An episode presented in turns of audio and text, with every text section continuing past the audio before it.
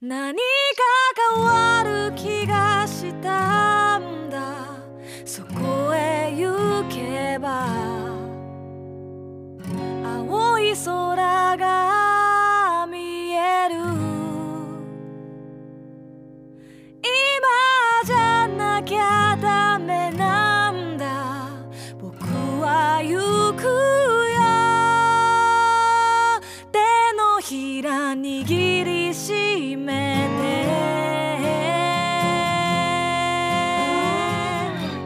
てこんばんは実体験のみで構成される旅番組「旅のなる木」の時間がやってまいりました今夜皆さんと一緒に旅をさせていただくのはナビゲーターの菅井清人ですどうぞよろしくお願いしますこの番組では旅という非日常が日常に及ぼす影響について考え人生という旅を楽しむヒントを模索していきたいと思っていますアシスタントにはこの方にお越しいただいていますシンガーソングライターの波平ゆ子です。今日もこの2人で楽しくお届けしていきたいと思ってますよろしくお願いしますよろしくお願いします。明日を思う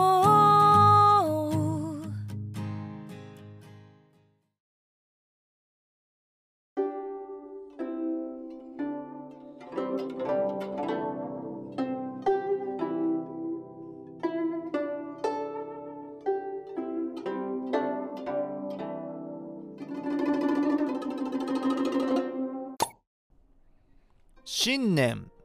明けましておめでとうございます餅が美味しかった。旅のなる木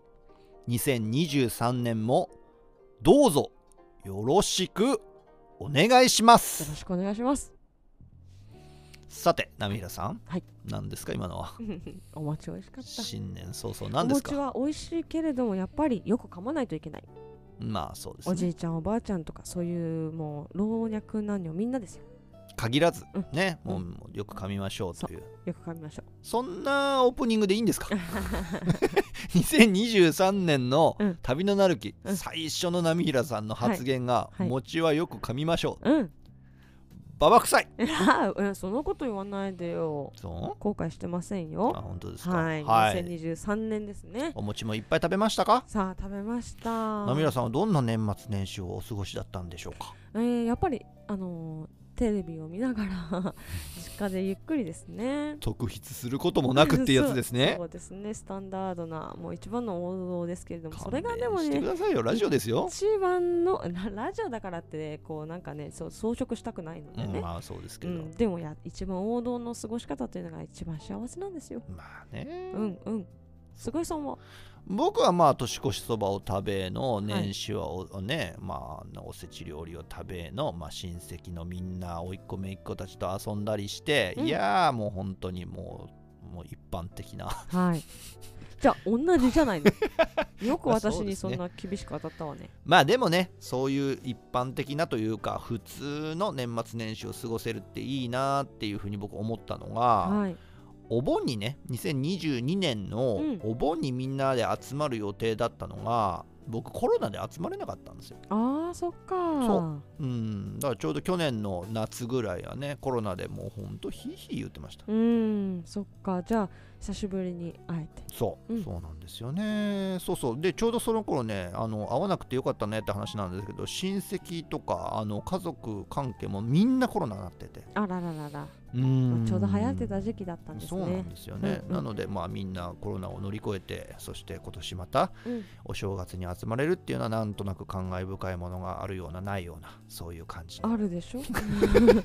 なんでそんなとこで変なこと言うのはい感じでしたね。はいうーんねリスナーの皆さんもどのようにお過ごしだったんですかね。うんぜひ聞いてみたいですねうんそうですね。 2023年はい、張り切って始めていきましょうか。はい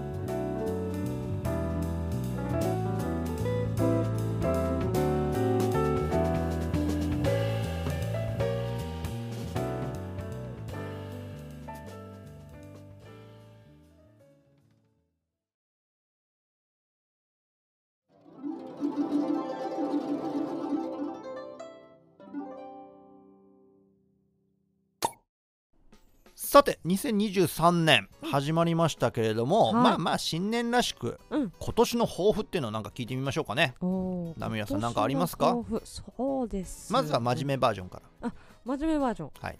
え実は私計画がございましてうんほ音楽的なほうまあ、そちらはまた後で詳しく話すんですけれどもうほう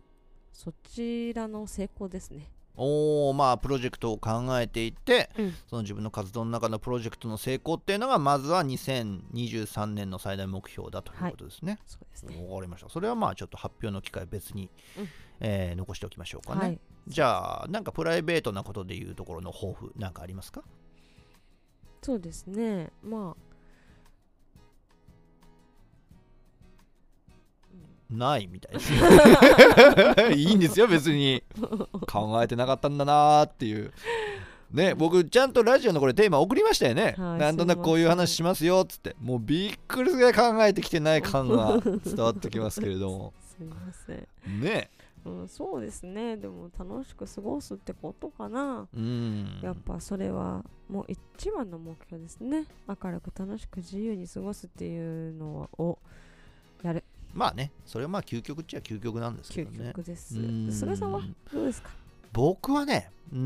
んまあそのお仕事的なこととかで言うとまあ前回の放送でも話させてもらったんですけどまあとにかく挑んできますうんうん、うん、挑むというのが僕の2022年の漢字だっていうお話をしましたけれどもそのはい姿勢は変わらない、うんもういろんな新しいことにどんどんどんどん挑戦していってでそれで失敗したとしてもいやいやいやもう頑張るぞと、うんうん、そういう挑み続ける姿勢っていうのを必ずこう持ち続けていきたいなっていうのがありますし、はいまあプライベートなことで言えば去年と引き続きですけれどもどうしてもマグロをするんだとなるほどキハダマグロを釣るっていうことが最大目標で僕今釣りやってますのではいもうどうしてもそれを成し遂げたいなと、うんまあ、なんとか3月とか4月とか春先にねまた八丈島に戻ってあらマグロ釣りやりたいなと思ってるんですしけどばもらく帰ってこなそうないやいやいやいやまあまあそんなことはないんですけど、はいはい2023年の年末ぐらいにはね、うん今年の漢字なんですか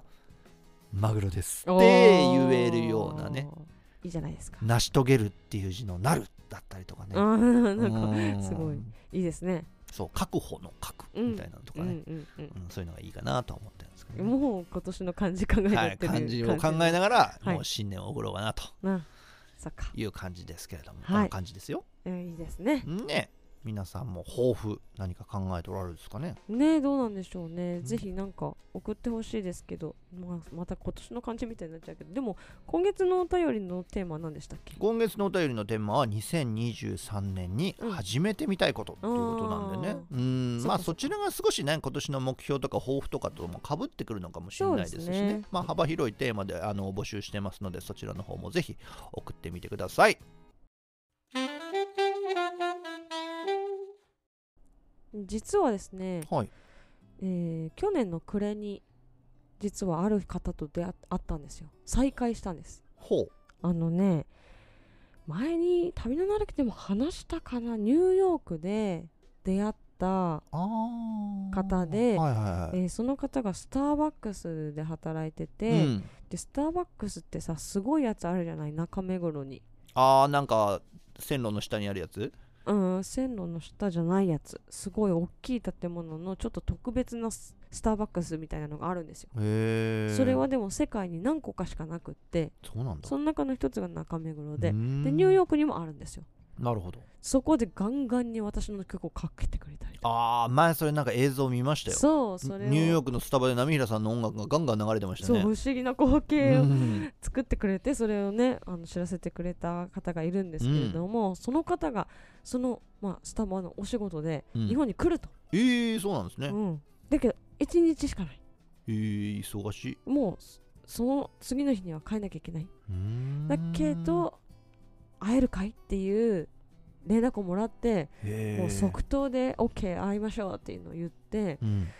会ったんですえよ、ー、あそうそう私何にも数えてなかったんだけど彼が言うには5年ぶりだったらしいあそうなのニューヨーク行ったの5年前なのそう、え衝撃でしたー、あそう、そう5年ぶりにお会いしてでそのこの間にねうん、ずーっとね私の曲を聴いててくれてたんだっうーて、んでもう私の曲のどこがいいかとかどの部分が好きかとかを英語でたくさん褒めてもらってなんていい時間なんだって ああそ ニューヨークからわざわざはるばる来うて褒めに来て くれたそうもうすごい短いねすごい大変なスケジュールの中時間を割いてくれてこんなに褒めてくれるのっていうくあらあい すっそうごい褒めてくれてへえすっごいいい時間だったとともに私本当に英語を勉強しようと思うう ーんすごい痛感したあこれはもうそういうもうあのお導きだなと思ってなるほどねそうそうそういうきいいきっかけがありましたそっでかその時にねあのこれはあのピースオブニューヨークだよあげるみたいな感じで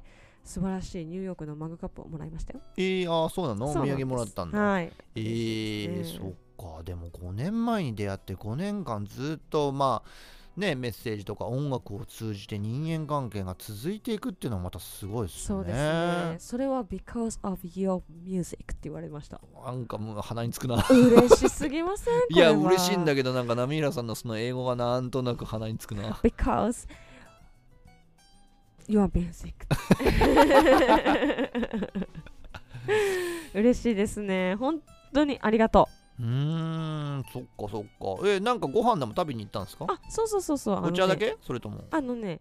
何が食べたいですかって聞いたんですようんランチをしようっていう話だったのでう、んであのお好み焼きを前回日本に行った時に食べ損なったとあそうだからお好み焼きかラーメンって言われたからうーん喋れるのはお好み焼きかなと思ってまあね、ラーメン屋さんってまあちょっとなんかゆっくり喋りにくい感じそはうするかそもうねそうでお好み屋さんを探したんですよあのね日曜日のお昼はお好み焼き屋さん少ないああそう、すごい大変だったんですけど見つけ出しましてうん、でそこでもう本当に満足してもらって美味しかったうーんあ本当に、そっか、はいじゃあ年末年始ちょっと面白いそういう再会があったんですねそうですね5年ぶりのすごく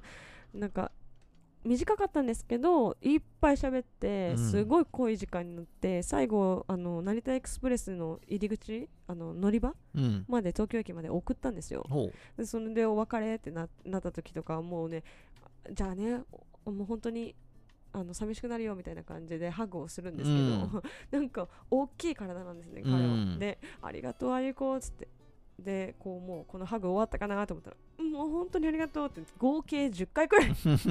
ハグしてく れてでこうエスカレーターでこうやって下っていく時も本当に見えなくなるまで手を振ってくれて。えーその後もすごい長文で英語でねメッセージくれうーてんすごいねすっごくいい時間だったそっかそっか本当にありがとうございましたニューヨークのどこのスタバなんだろ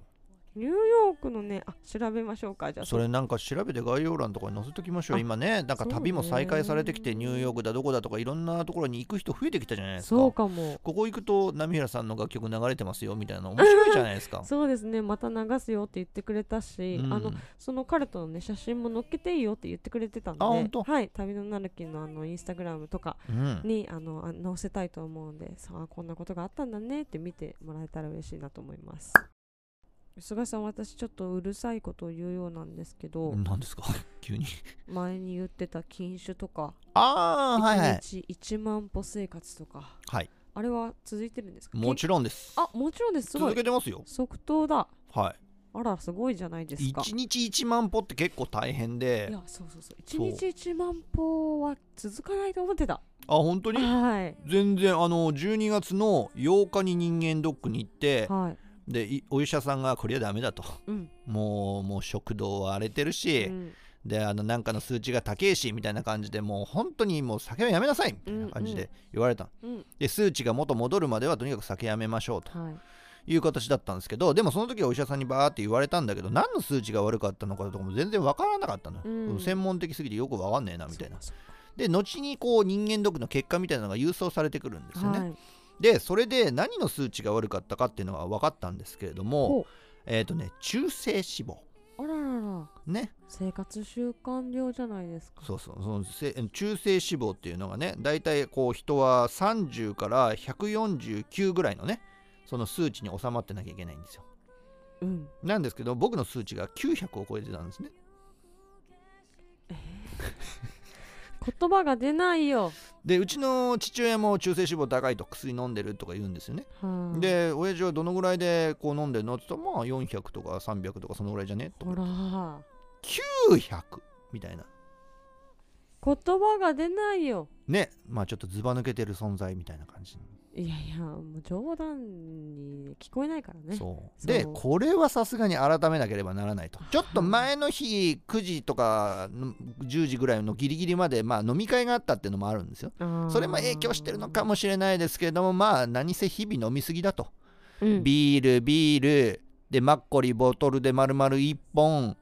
うーんいやほんとそんな世界なんですよそんなにそうです近所におぼちょっとおばあちゃんの飲み仲間がいて、うんでその人たちとまあ三宮橋で毎をそれ以上飲んでるんですよでそれはさすがにもうやっぱ飲みすぎだなっていうことでちょっとここが本当にお医者さんも言ったのが改める機会はここなんですはいおっしゃったのでしっかりやろうっていうことでそうですねえーっと12月の8日からうん結局一切飲んでません、おすごいすごいすごいゼロですうんうんうん年末年始も年末年始も一切飲んでおませ正ん月も飲まず飲まずですあ素晴らしいですねそして、はいえ1日1万歩歩くっていうのもずっと続けてます。おすごいですねはい。お正月もお正月なんですよ。あらすごい大晦日もそうですよ。あらすごい本当にそれはすごいこれでもね、1日1万歩ってね、結構大変で、そりゃそうですね時間で言うとね、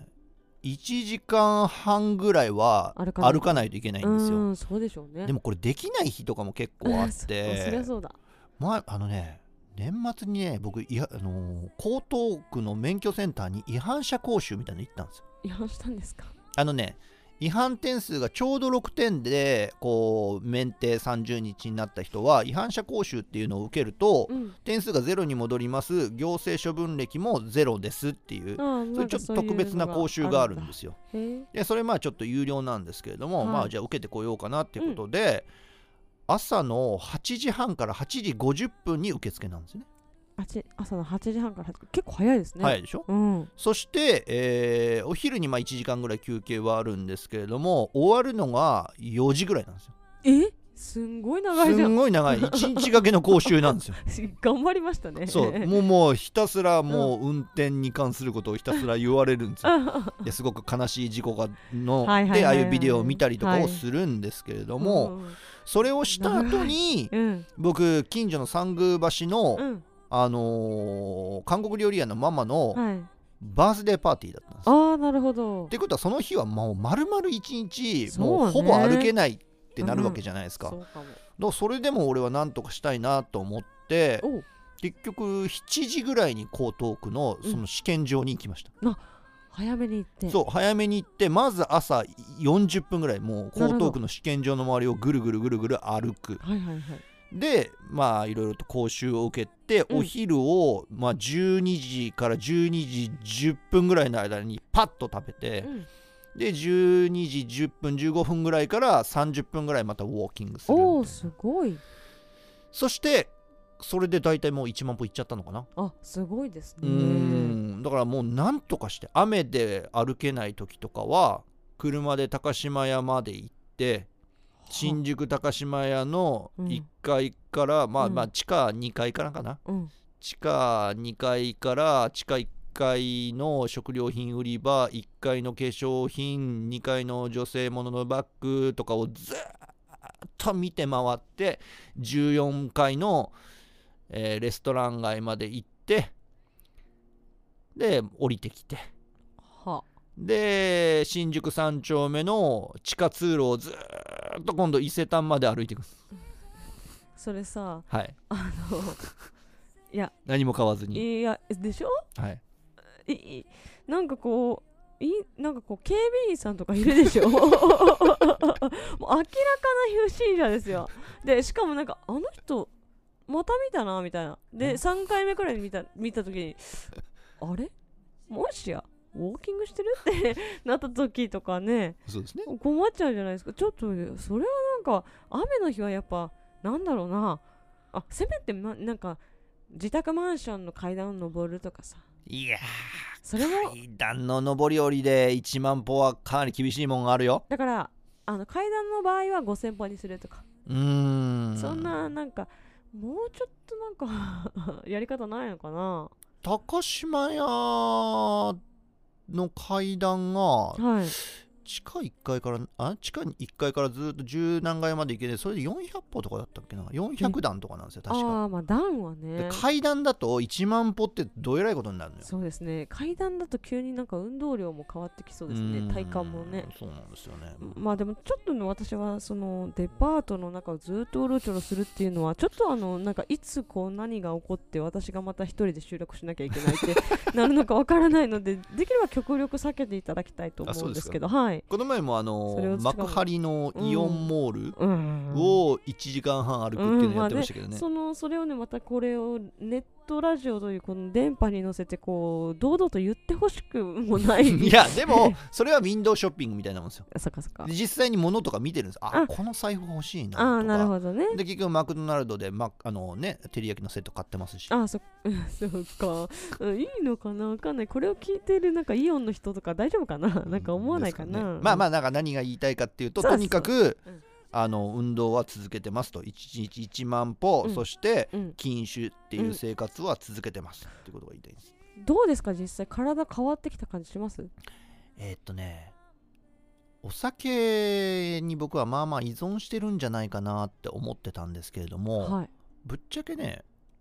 全然飲みたいと思わないですあら全くまあそうだよねそんだけこう数値とかで出されちゃうといっかってなるかうんであとねあのーまあ僕近所にねその悪い飲み仲がいてな仲間がいてね、うんそんなの大丈夫よっつってあー大丈夫大丈くない夫ね私たちなんてもうそんなん気にせずにずっと飲んできたけど全然生きてるわよっていうおばあちゃんの飲み仲間がいるんですなけるどほどねそういう人たちから僕が酒やめてる言うてるのに飲みに行くわよとか電話かかってくるんですようんいやだから僕やめてるから行くのはいいけど飲めないよっつって行くんですけど行くんだそうそうでもそういうお酒の席とかに全然行ってんです僕あ行くけど飲まないってこと行くけど飲まがないでですきるってことですね、ああそうなんだね全然めちゃなんか飲みたいなともそんな思わないですへえただ、うんやめて10日ぐらいした頃ぐらいですかねうんなんかね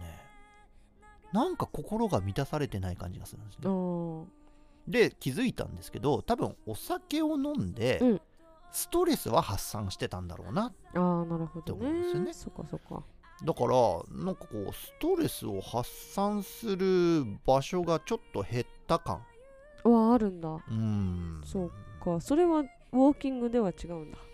ウォーキングでは少し満たされないですよなんだろねうねどうすればいいんだろう、ね。で魚が釣れれば満たされるのかなと思うんですけどそんなに最近まあまた釣れないしみたいなああそっかそっかストレスになっちゃってる逆に。そそうなのよっねかまあそこらちょっとそういうジレンマはありつつでもやっぱり健康が大事だから、まあねうそうなんんですよ変わらず続けていこうっていうところですかね。でも不思議ですよ本当に飲みたいって思わないですもっともっとなんか飲みたくて手がプルプル震えてくるようなそういう感じなのかなとか全なんかいろいろ想像してたんですけう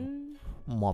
全くそっかそっか。まあでもそれは良かったですよね。うんだからこのまま飲まない人生もいいんじゃないかうんなうなんんうてんいいと思うよ。思ってるんですけどもね、うんいいですねうんで近々ねあの内分泌内科っていうんですか、は。まあ、内分泌科っていうのかよくわかんないですけど、うんまあそこうに、んまあ、再検査に行くんですあなるほどねそれでどうなってくるかそそうそうそうのなんか変わってたらう楽しいしねそうこ成の果がしかもねこの中性脂肪っていうのはやっぱ前の日に何食べたかとかそれも結構影響するんですっあてそうなんですね前の日に甘いものとお酒を結構飲みすぎた食べ過ぎたって言ったらもううんバーン跳ね上がったりすそっかそるっかこともあるらしくだからそう一過性のものなのかそれとも慢性的なその数値なのかっていうところを見極めるためにもう一度再検査にしますよっていうことになってるんですけどなねるほどそうなんですよそっかじゃあちょっとその結果が出てればいいですねスカイさんのその成果がこれねまあ難しいとこなんですけどねまああのー数値が引き続き悪いっていうのはやっぱり嫌ですよそうねだけどじゃあ良かったとうんああまあ一過性のもんだったんだね、うん全然問題ないですよってなった時もこれこれで困るなと思ってなんでいやだ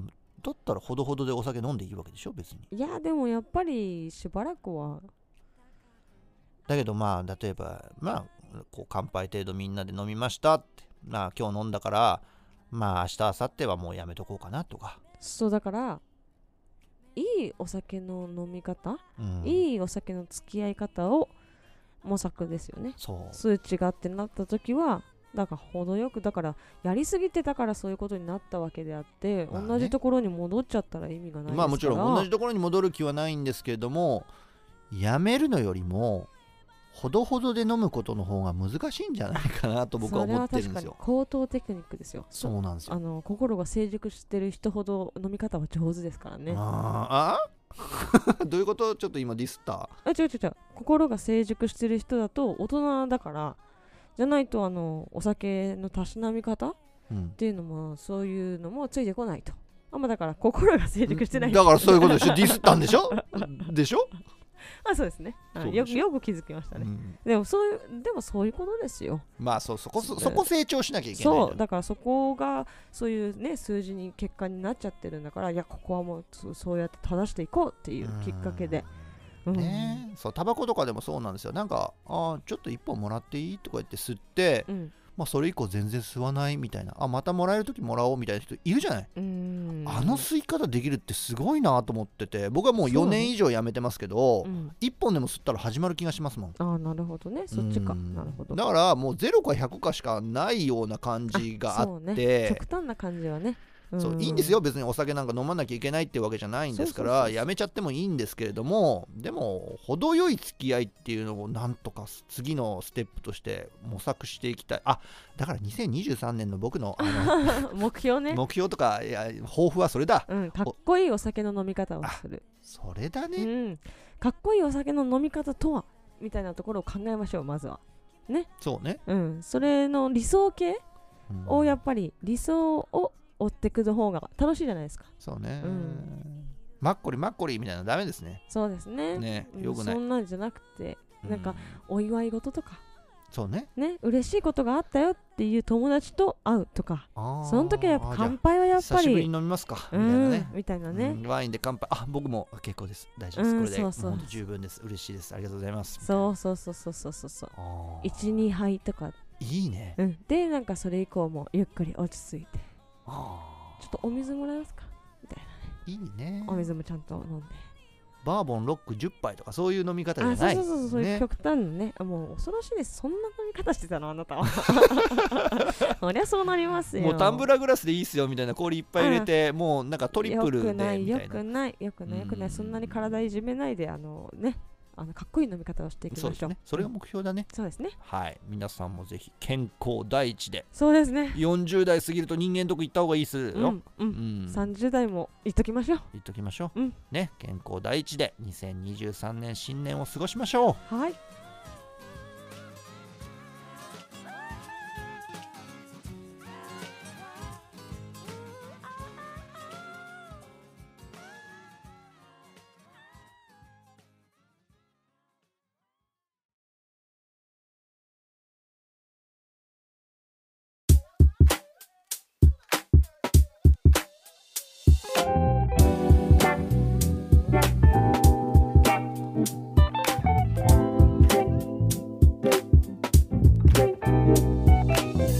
3 a.m. I am wide awake and asking silly questions again. There's only one thing I wanna ask you now. Don't tell me a lie again. Mm. When I need you most, when I want you most, can you be there for me? When I'm in sorrow, feeling so hollow, will it be there for me? Ooh.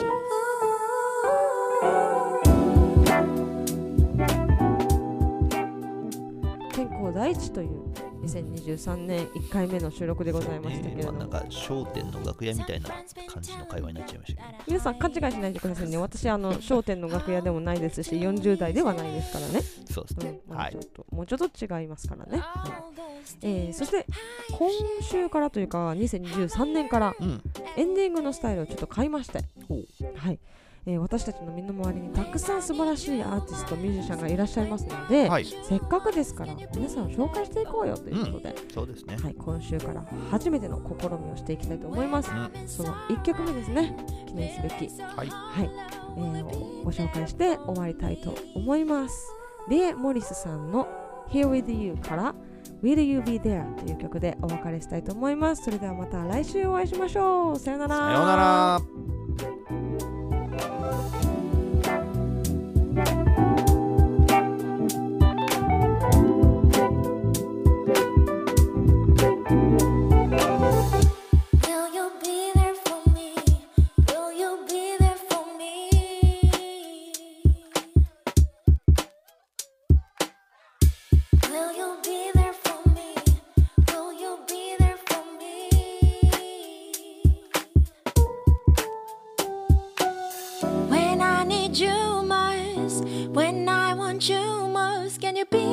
for me. When I'm in sorrow, I really